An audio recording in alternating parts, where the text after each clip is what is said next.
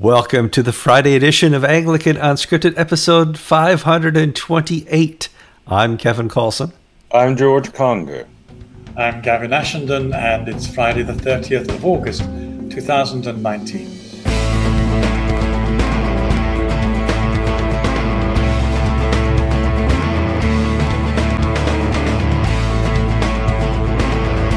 Okay, welcome to another program. The, the program right before the apocalypse, if you live in Florida. Uh, you have responsibilities as a viewer, especially if you live in Florida. First of all, this may be the last episode you're able to like, or share, or comment on, or subscribe to.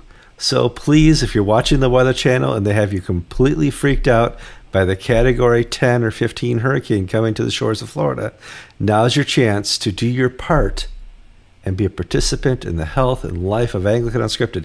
Lots of great comments are going on in our comment area on YouTube. Please keep that up. We really appreciate it. We read every one of them, even those who are critical of my wisdom. It's fine. My wife is as well. You're allowed to be critical. It's just it's how things work.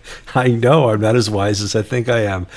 Gentlemen, uh, George, we're worried about you. You live in Florida. I think you're a West Coaster, more towards Orlando there. Um, what's going on? Well, I spent the morning visiting little old ladies who are petrified their mobile homes will be blown over.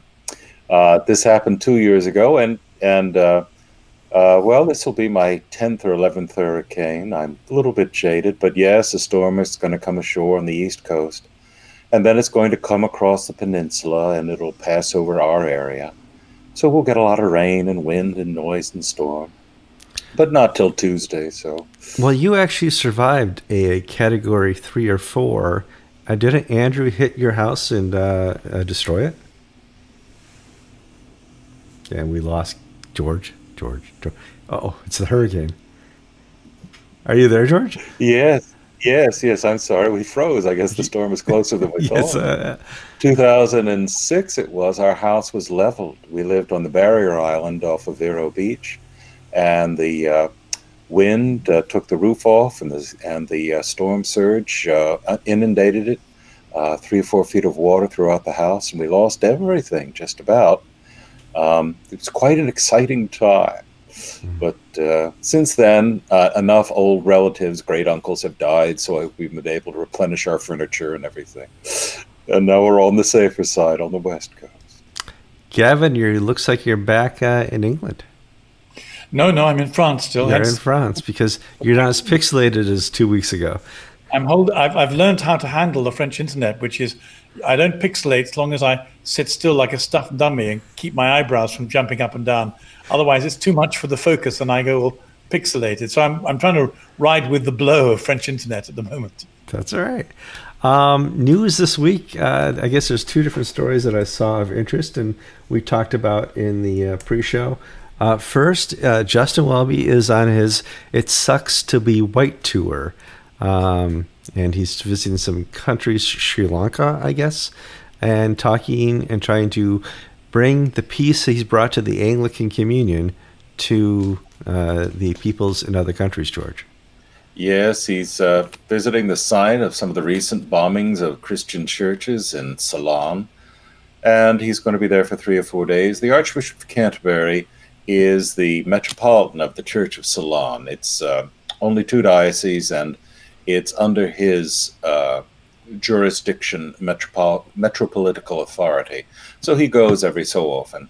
Uh, his visit's causing a little bit of controversy because he is uh, preaching the, the gospel of Rodney King. Why can't we all get along? Why can't we just be nice to Muslims who are killing us and everything? And and the re- response, you know, in public from church leaders is always in this nice, polite little hand clapping.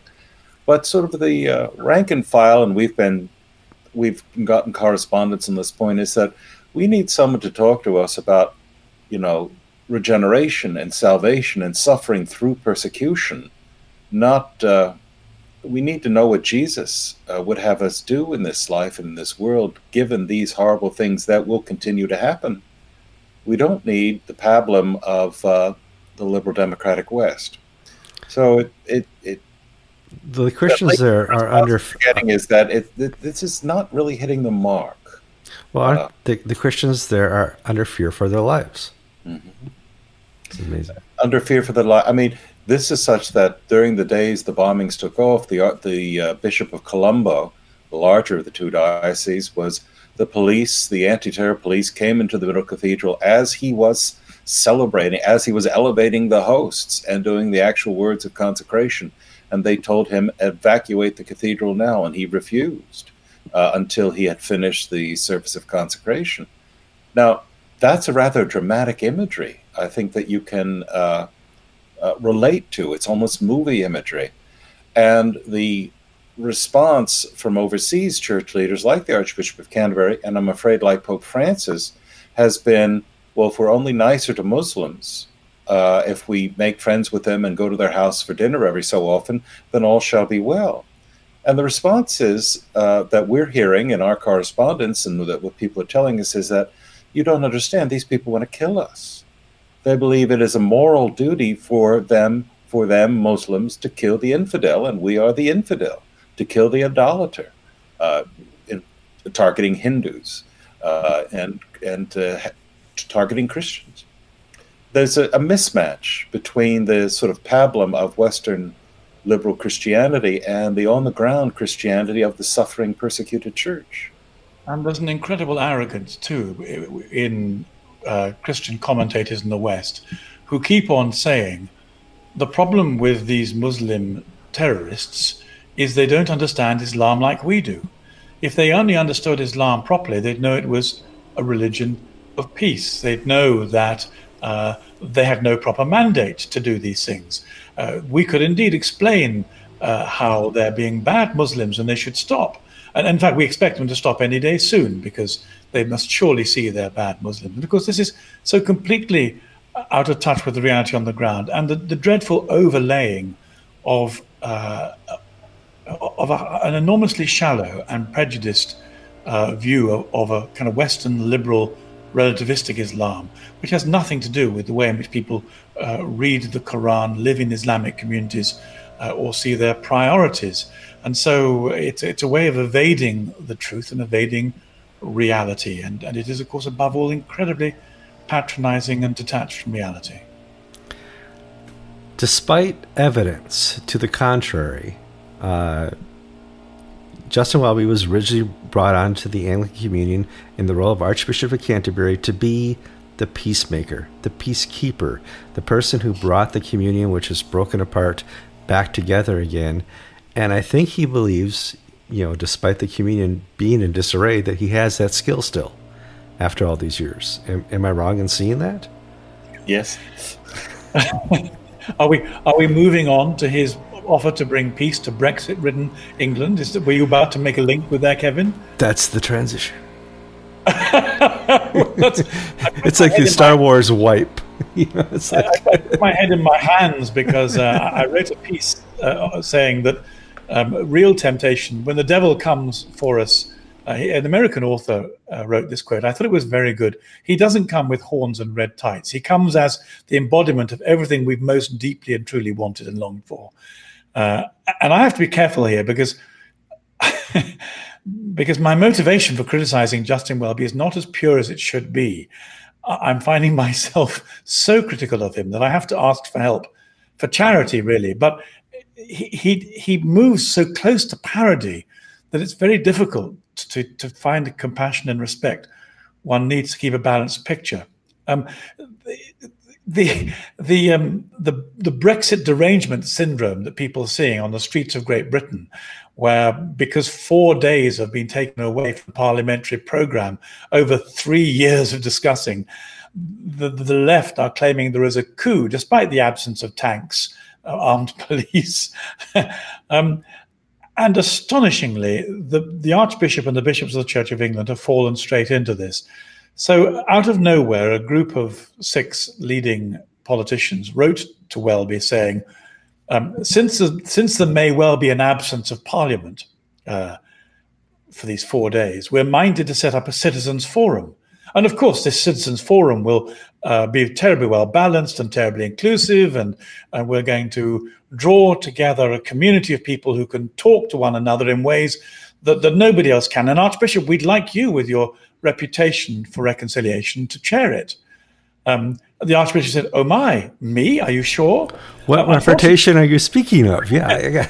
well, from behind the scenes, a number of well placed people have said, actually, this was his idea in the first place, and he asked them to ask him to do it. Now, this may be uh, uh, much too cynical and it may not even be true, but it's terrifyingly possible. The difficulty is that, uh, so he, he made some, some sensible reservations. He said, well, I can only do this if you promise me that you, uh, there is no partisan outcome, and if we're truly and properly balanced. And a few people said, well, how who on earth is going to choose the members of this this democratic forum? I mean, and on what basis? The whole thing is utterly lunatic and utopian. This would be quite undeliverable.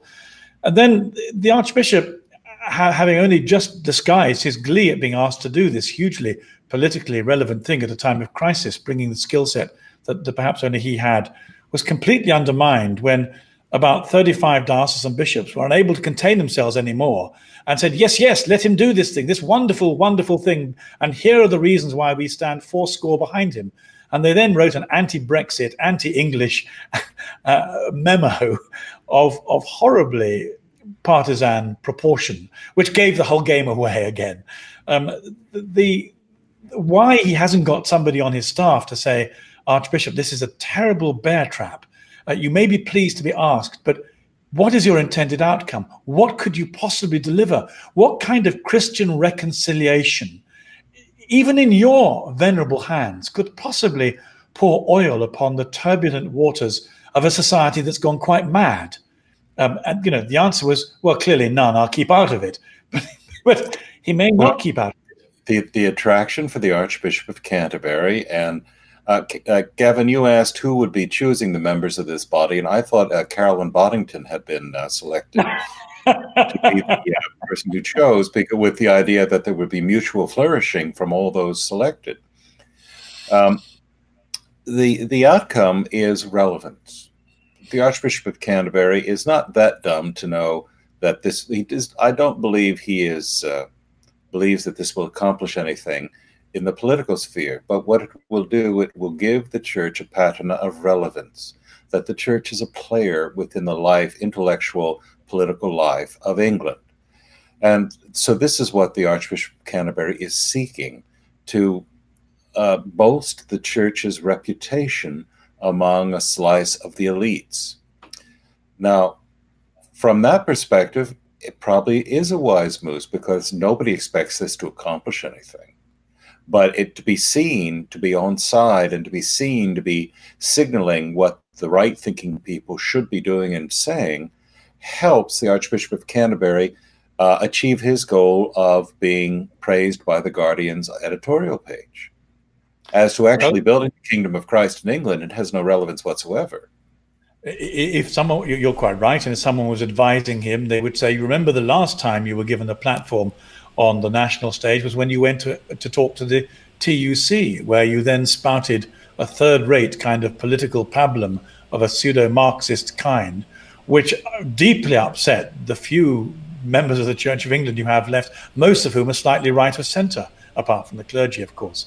Um, and he did himself no favours with this uh, platform of political relevance because he fell straight into the traps that were presented to him. Political relevance actually became political partisanship.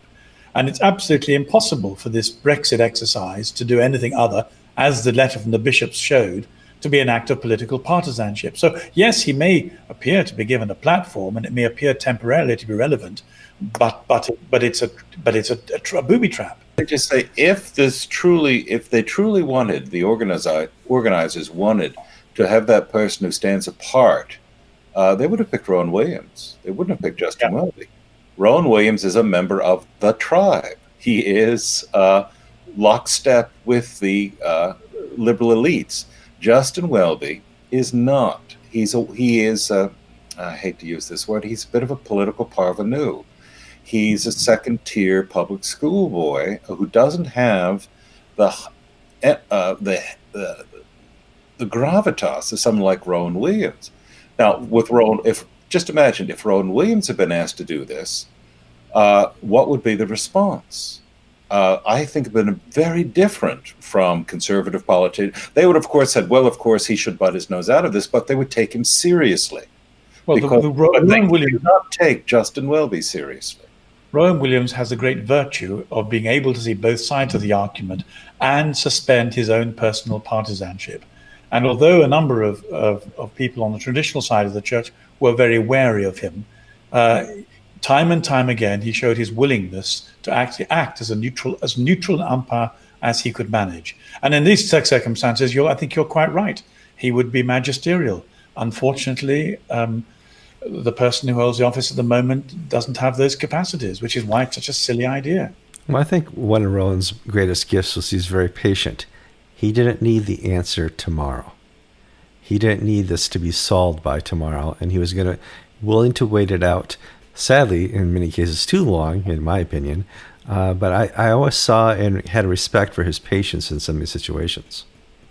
Well, I think one of the things we see in Rowan Williams is many of the answers he was willing to wait for never came. Uh-huh. And it may very well it may very well be that he had worked out they couldn't come. And the best he could do would be to hold the ring and dignify the participants, which I think is on the whole what he what he tried to do. Um, you don't get any sense, I'm afraid. I'm really I'm really sorry to be so critical, but but there is no sense that that Justin Welby is able to uh, raise his perception over the wall to gain that kind of perspective, to allow people he doesn't agree with the dignity of participation. Now, I want to talk about the interesting politics here. In America, our president and any previous president couldn't sign a bill suspending Congress or the Senate. Uh, that just there's just no way to do that. And I am not old enough to remember the last time this happened in uh, England. But the Queen can just pretty much sign bills that. Uh, uh, Kevin, I think you're at least three years old. Because maybe that's when I'm sorry. Uh, you me. and so I, I, I mean, it, to see the BBC and Telegraph just broadcast this like it's never happened before, I, I did find it interesting that you could suspend Parliament. Well, Kevin, what you're doing is is very generously uh, and in your humility, uh, taking the view of a lot of people, speaking on their behalf, because they think the Parliament has been suspended in an aberrational fashion. Mm-hmm. But actually, Parliament gets prorogued, as it's called, really very regularly. Every every time there's a Queen's speech, Parliament has to be suspended. It's a bit like a sort of uh, a, a, hiccup in proceedings. It's a and um, uh, all the all the prime minister asks the queen to suspend parliament. Everyone takes a deep breath. She, the, the government, then writes a speech which they put into her mouth, which is ludicrous. Uh, and one of the one of the most oddest things of all was to hear her parroting Tony Blair's socialism um, as if it was she had written it.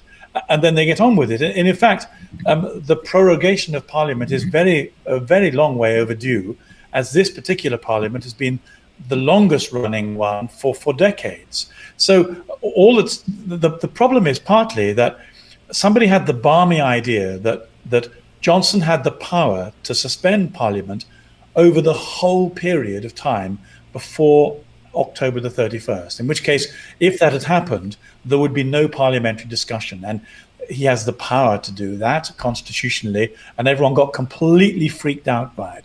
In fact, what he did was uh, he, he prorogued Parliament in order, because he's the new prime minister with a new legislative program and a new Queen's speech.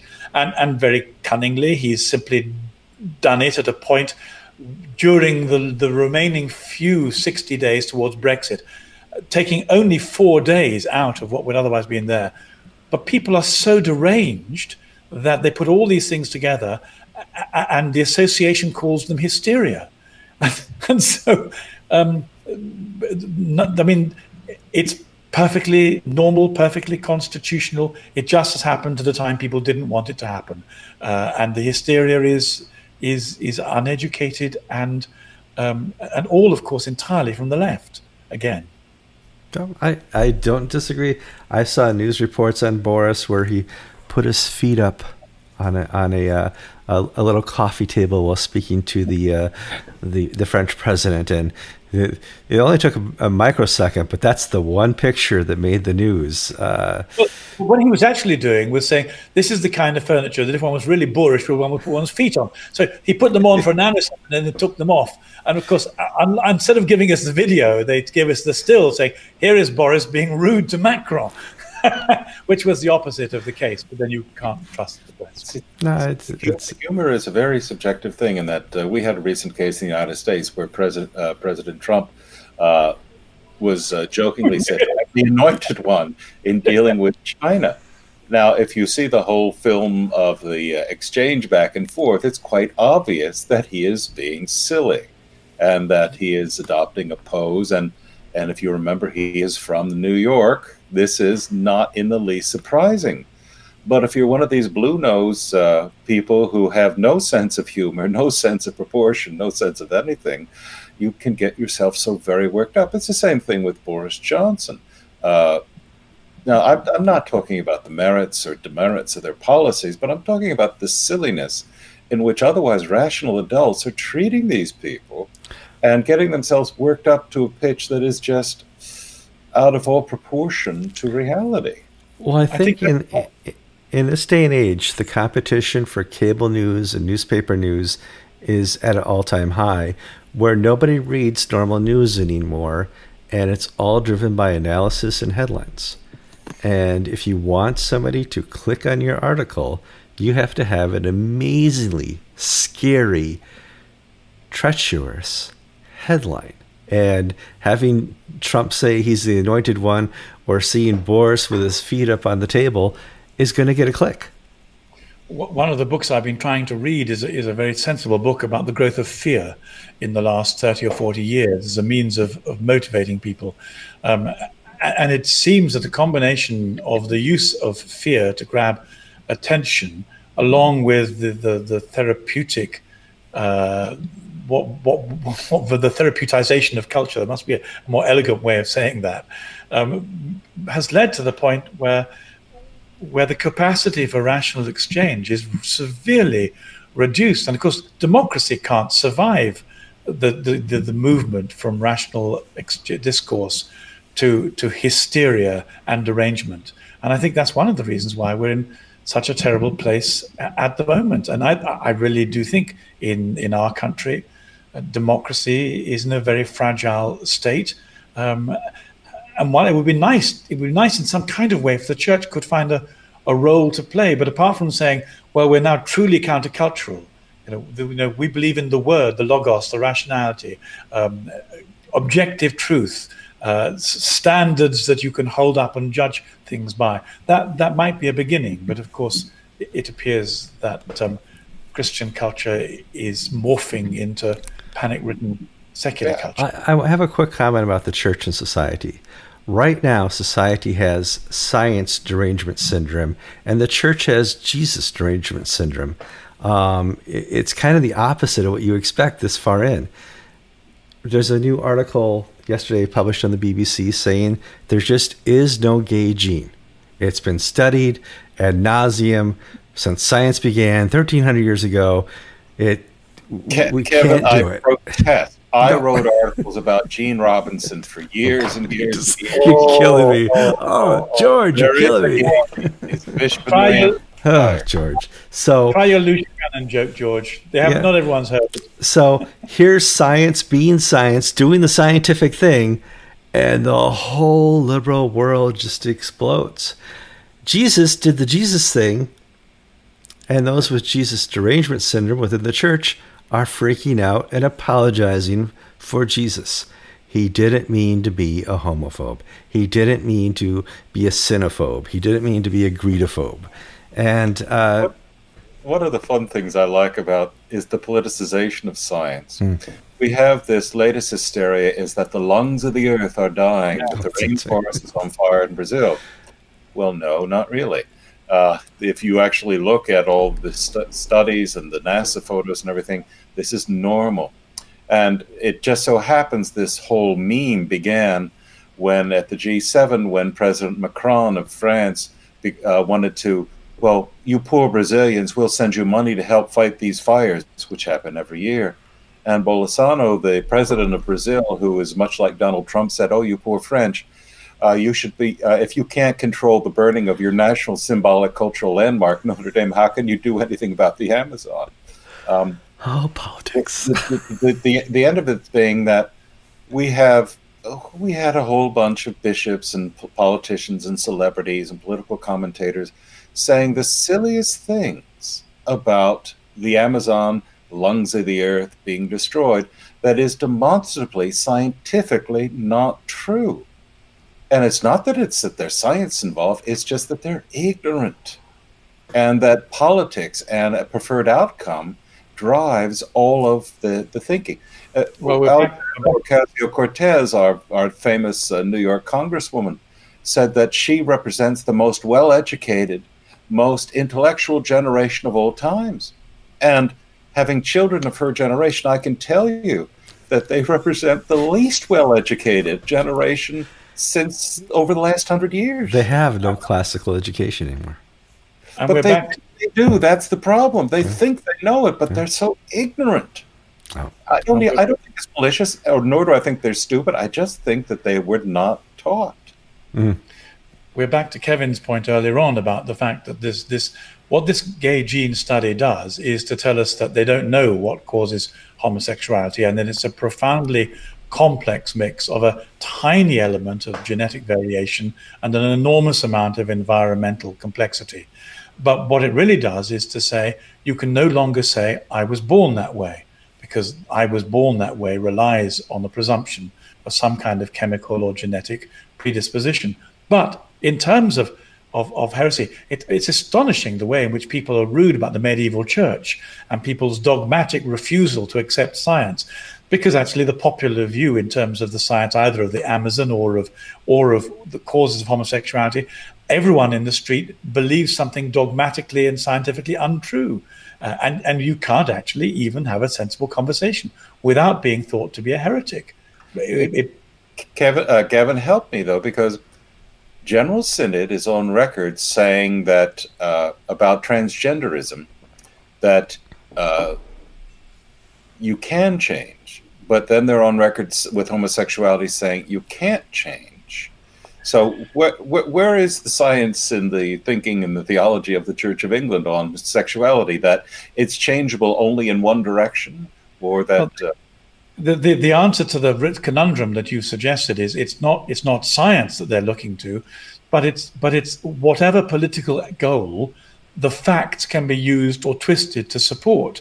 So for a long time, people said we must take pity, we must redistribute power towards gay people. They are oppressed because they are victims. They're victim because they can't change.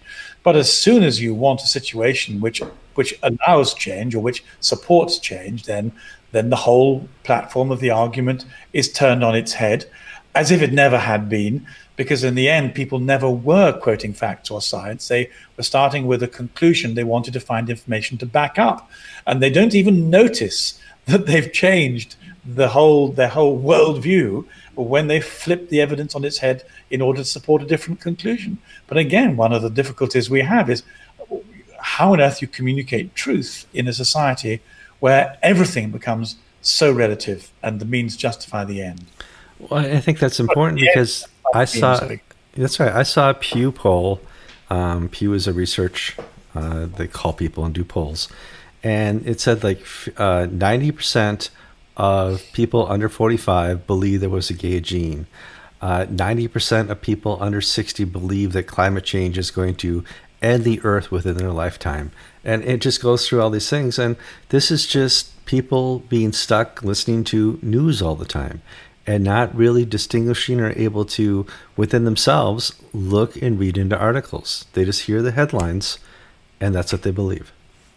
What one of the, and and turning it back to the church, uh, the statistics for the uh, attendance for the Episcopal Church in 2018 were released yesterday, hmm. and it, it, actually frightens me because uh, we're past the war. We're past the wars. We're not seeing massive defections uh, as we did in the past. Yet last year, the Episcopal Church domestically declined in attendance about four and a half, almost five percent.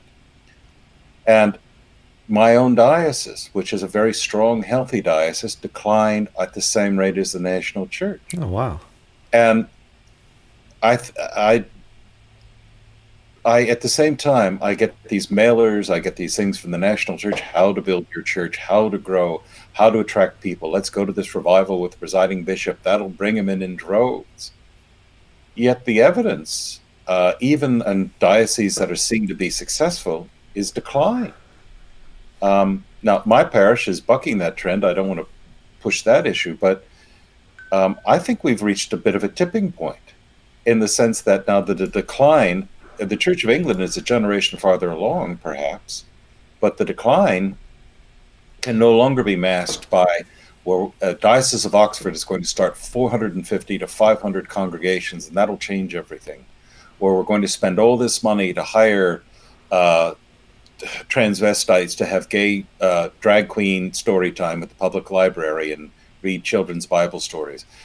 I don't think that's going to bring people into church myself.